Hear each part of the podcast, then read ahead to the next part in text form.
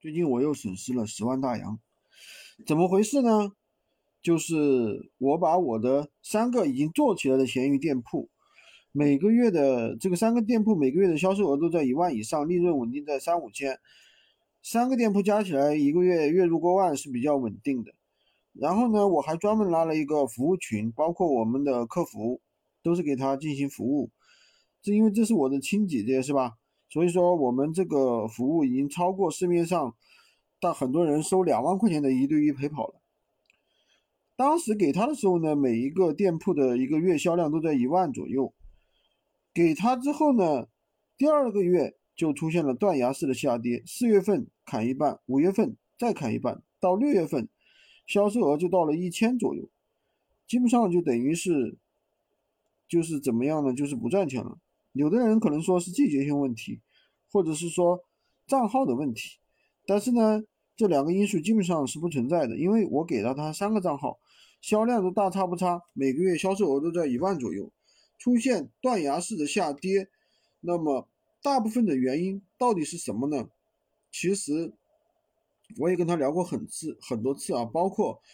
闲鱼的底层逻辑、曝光怎么去理解、怎么选品、每天应该怎么做，沟通了无数次。那问题到底发生在哪里呢？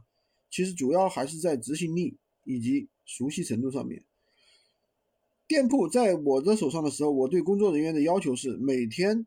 下架掉二十到三十个没有流量的链接，每天再重新上架二十到三十个新的链接。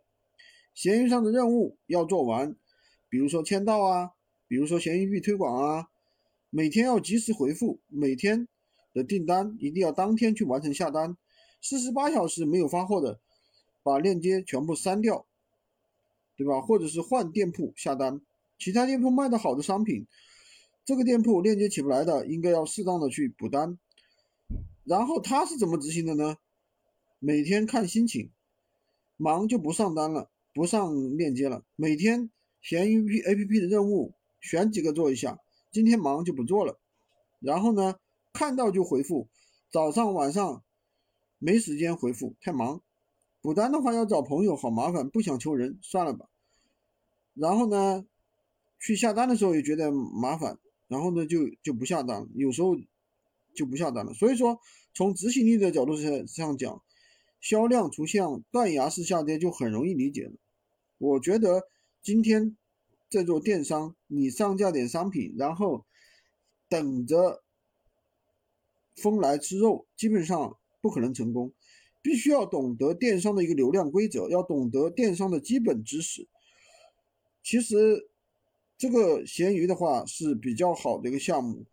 在这个项目上真正赚到钱的人，月入过万 百分之八十 来源于执行力， 百分之二十 来源于学习和指导。如果大家听了我的很多分享还不知道怎么去操作，那可以加我们的微，找我们获取一对一的指导、一对一的培训，在我的头像旁边。